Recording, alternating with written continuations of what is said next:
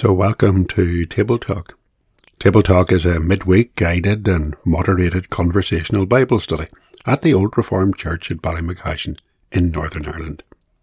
Table Talk is informal, it's a conversation which literally takes place around a table. This podcast contains one or two extracts from the live event and some additional content. In our last Table Talk, we talked about appearance, particularly the outward appearance of the Christian. Does it matter what I look like? Does it matter what I wear? Does it matter the way that I keep my hair? And so on. What does my appearance say about me? Here's a scripture text just to start the discussion. 1 John chapter 2, verse 15 to verse 17. Love not the world, neither the things that are in the world. If any man love the world, the love of the Father is not in him. For all that is in the world, the lust of the flesh, and the lust of the eyes, and the pride of life, is not of the Father, but is of the world. And the world passeth away, and the lust thereof. But he that doeth the will of God abideth for ever. That statement of John's that we are not to love the world, and the things that the world values, like sexual attraction, material possessions, and self esteem, that should help us to lay a foundation for our understanding of our own appearance. What our outward appearance says about us to other people. When people look at us, do they see people who are conforming to the values and the standards and the fashions of this world, or do they see those who have turned away from those lusts and passions? So our outward appearance says a lot about us. Our topic is appearance the theology of fashion. We begin our table talk with worship, and so we sang Psalm 51, verse 5 to 7. That psalm reminds us that God is interested primarily in the appearance of our inner person, the part of us that only He sees and truly knows. In verse 6, the psalmist says, Behold thou in the inward parts, with truth delighted art, and wisdom thou shalt make me know within the hidden part.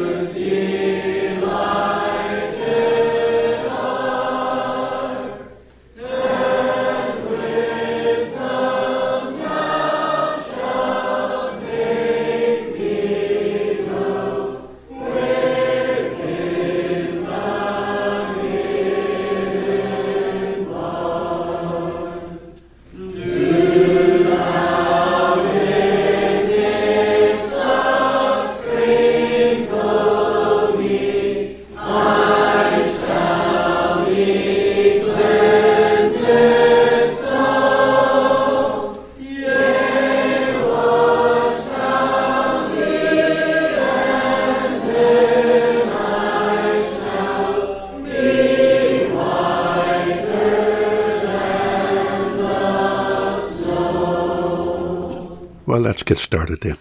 I opened the discussion on the night with a monologue, or rather, a long, boring introduction, setting out some general principles about appearance. We had already read 1 Samuel 16, verse 1 to 7, the passage that describes where Samuel the prophet anoints David, the future king of Israel. Well, let's get some general principles first about appearance. The first one is what we just read from 1 Samuel chapter 16. And it's this that God sees not just the outward appearance, but he sees right down into our hearts. In that story that we read together, Samuel is being given directions by God to go down to the home of a man called Jesse, the Bethlehemite, and to anoint a new king for Israel. And despite the fear of what Saul would do if he found out that Samuel was going to anoint a new king, Samuel set off, intending to offer a sacrifice and invite Jesse to come and worship along with his family, of course. And among the boys, he would look for a future king. First sight, it seemed like Eliab was the one, the firstborn, but he wasn't. He was a comely looking boy. If you look at 1 Samuel 16 and verse 6, eh, Samuel looked at Eliab and he said, Surely the Lord's anointed is before him, for the Lord. But the Lord said unto Samuel, Look not on his countenance, nor on the height of his stature, because I have refused him. He looked like a king, he looked the part, but the Lord was looking not at his outward appearance, but on the heart. And when Samuel had looked at all of Jesse's sons at the feast, he still had no assurance from the Lord that one of them was the future king. It was a lesson for Samuel and for us. The lesson is that God sees right into our hearts. Whereas we, on the other hand, only see the outward appearance. We only look on the outward side, and that means it's a challenge for us.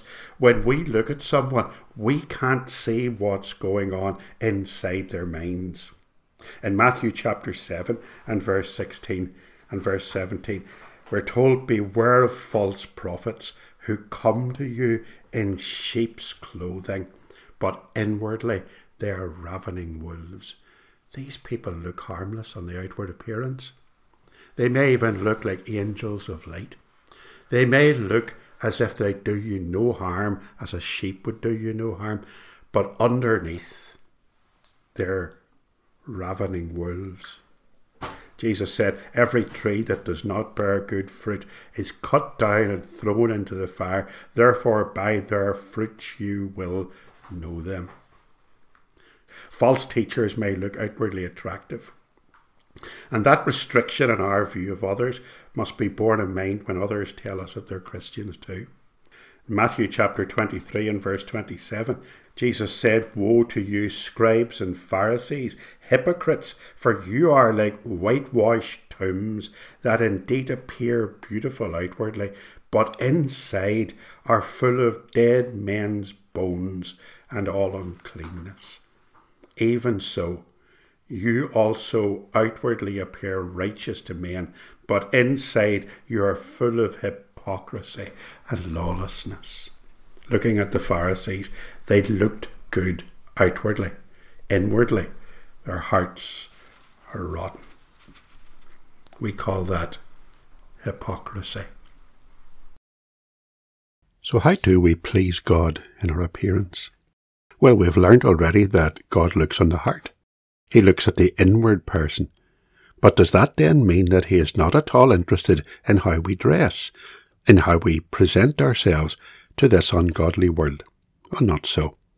God is very much interested in our outward appearance, so much so that the Apostle Paul wrote in 1 Thessalonians 5 and verse 22, Abstain from all appearance of evil. Now, dressing up as a Christian certainly doesn't make you a Christian. But when you have new life in Christ, surely that will mean that you have a new attitude in how you appear to others. You will want to bring glory. You will want to bring honour and praise to God and to deflect any admiration away from yourself. So that, like John the Baptist, you will want to say that Christ must increase and I must decrease. Fred put it well on the night. He advised that when we dress, we should dress from the inside out. Our inward man should be reflected on the outside also. 1 Peter chapter 3 and verse 3 to 4. Do not let your adornment be merely outward, arranging the hair, wearing gold, or putting on fine apparel. Rather let it be the hidden person of the heart, with the incorruptible beauty of a gentle and quiet spirit, which is very precious in the sight of God. Now we know that the people of this world like to dress to impress, don't they? They like to demonstrate their own self-confidence and their importance, to power dress perhaps. Now we're not required to dress in rags, or to dress shabbily, or always to wear dowdy grey colours, but Peter instructs us in that verse that our priority in dressing should be to mirror the inner beauty of Christ that is within us. And we should not be overly concerned about impressing others with our appearance either. You really don't need that expensive wardrobe. Jesus taught his disciples in Matthew chapter 6 and verse 25 down to verse 29 he said, Therefore I say unto you, take no thought for your life, what you shall eat, or what you shall drink, nor yet for your body, what you shall put on. Is not the life more than meat, and the body more than clothing? There's more important things in this life than whatever you're wearing. We are to be like Christ, and there was nothing to impress the world in his physical appearance. In fact, Isaiah the prophet wrote, He hath no form nor comeliness, and when we shall see him, there is no beauty that we should desire him. Isaiah 53 and 2. We do not dress to look attractive and alluring and desirable in the eyes of the world. And certainly we should never be slaves to the fashion industry. Every year on catwalks across the major cities of the world, the fashion houses show off their latest creations. Male and female models, perfect specimens of humanity, they think, strutting provocatively along a platform to the adoring eyes of the press and the media. It's done for one reason, and one reason alone, and that's to sell product to enrich the designers and the manufacturers and the distributors. And perhaps the product that appears in the fashion shops in the high streets are too often mass produced in the sweatshops of the Far East by people, sometimes children, on a pitiful wage in deplorable conditions. And why? Well, as Christians, we don't need to be dedicated followers of fashion. Paul tells us, Do not be conformed to this world, but be ye transformed by the renewing of your mind, that ye may prove what is that good and acceptable and perfect will of God. Christians are to reflect Christ into the world.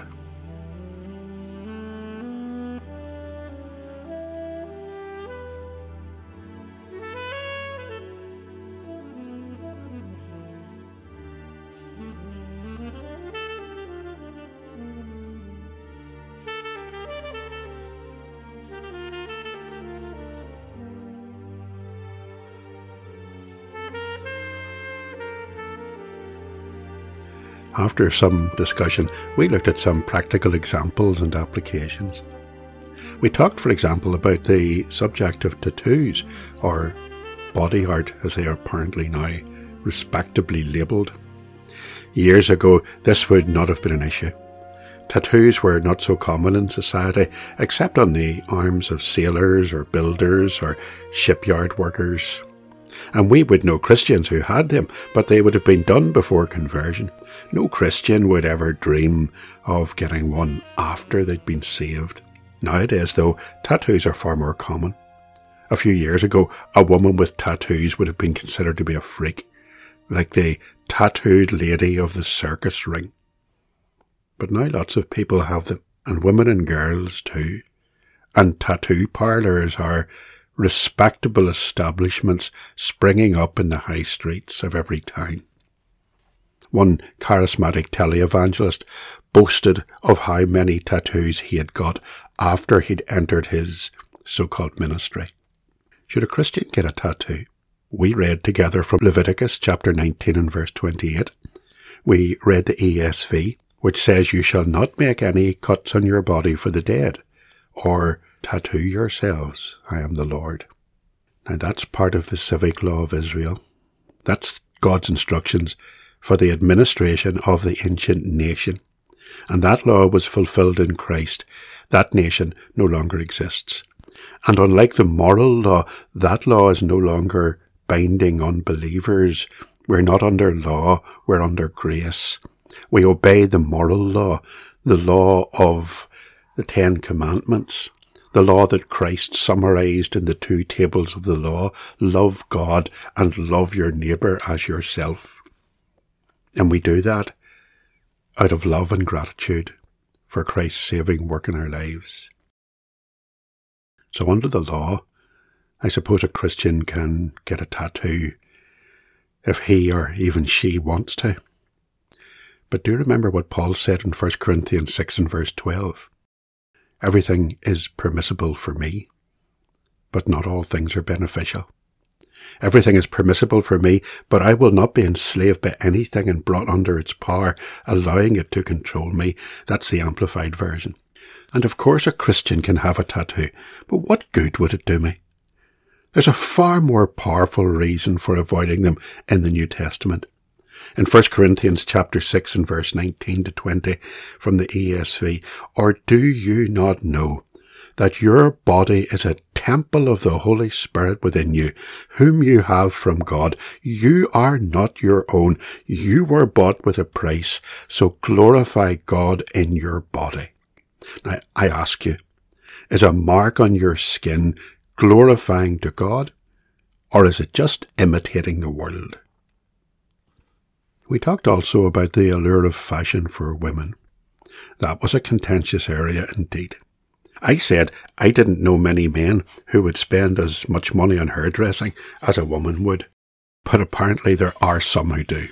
On the more substantive issue, Paul wrote in 1 Timothy chapter 2 verse 9 to 10, in like manner also that women adorn themselves in modest apparel, with shamefacedness and sobriety, not with broided hair or gold or pearls or costly array, but which becometh woman professing godliness with good works.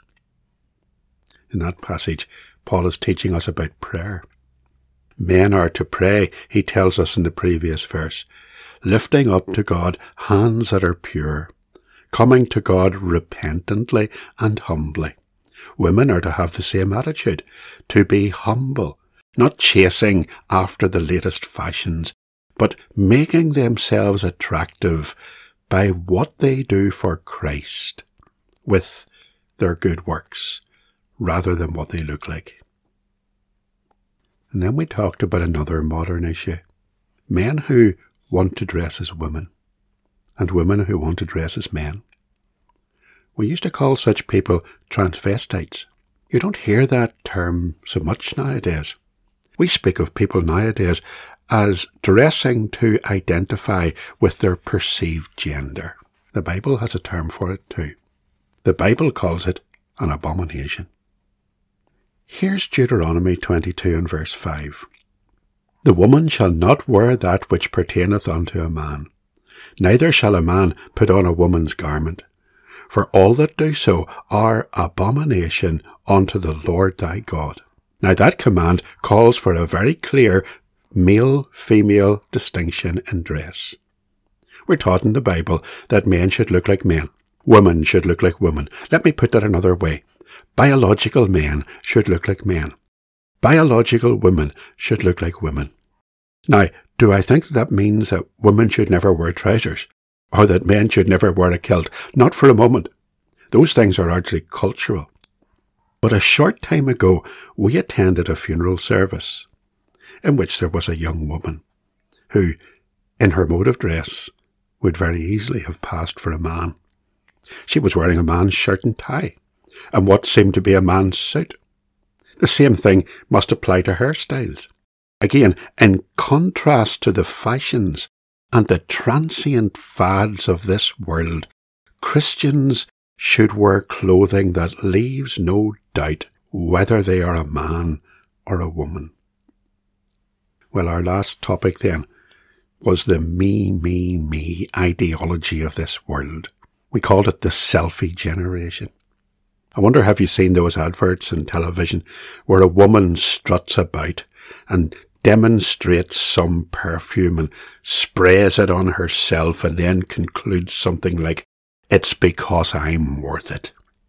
This is the age of the selfie, the age of the obsession with me. You can almost hear their voices, like, I'm so much the most important person in the whole world. They're totally self-obsessed, totally narcissistic, and that kind of thinking influences people's attitude to their outward appearance. After all, if I'm the most important person ever, I'll need to dress to reflect that. What does the Bible say? Christians are not to think of themselves in those terms. We're to put God first. He's most important. We're to put others second. We're to put ourselves last. In fact, Jesus said to his disciples, If any man will come after me, let him deny himself. That is countercultural in this modern age. He says, For whosoever will save his life shall lose it, and whosoever will lose his life for my sake, the same shall save it. If a person wants to come after Jesus, he has to deny himself, disown himself, forget himself, lose sight of himself, his own interests, refuse himself, give up himself, take up his cross daily and follow Jesus. So to be a disciple of Jesus is the opposite of the ideology of this world. It's not about me, it's about Him. It's about denying myself and following Jesus. And that means dying to myself and to my ego and to my own self glorification and self satisfaction. And that will affect what I buy and what I wear. Well, we brought our meeting to an end. Just before we finished, Janet read an illustration that Fred had kept in his Bible. A Quaker lady was once asked the secret of her beautiful complexion. She said, I use truth for my lips, for my voice prayer, for my eyes pity, for my hands charity, for my figure uprightness, and for my heart love. These heavenly cosmetics are worthy of trial and are supplied free to every applicant at the throne of grace. So think of our clothing, our dress, our appearance as the frame on a painting or an image. Put a gaudy frame on a beautiful painting and you'll distract from the beauty of the image. The Bible instructs the Christian to be dressed with modesty and humility and meekness. Attitudes that fitly frame the inner beauty of Christ within, the beauty that God sees on the inside and that others can witness from our outward appearance. As Fred said, I suppose you could say dress from the inside out rather than from the outside in. A very good, Fred. A very good summary. Dress from the inside out.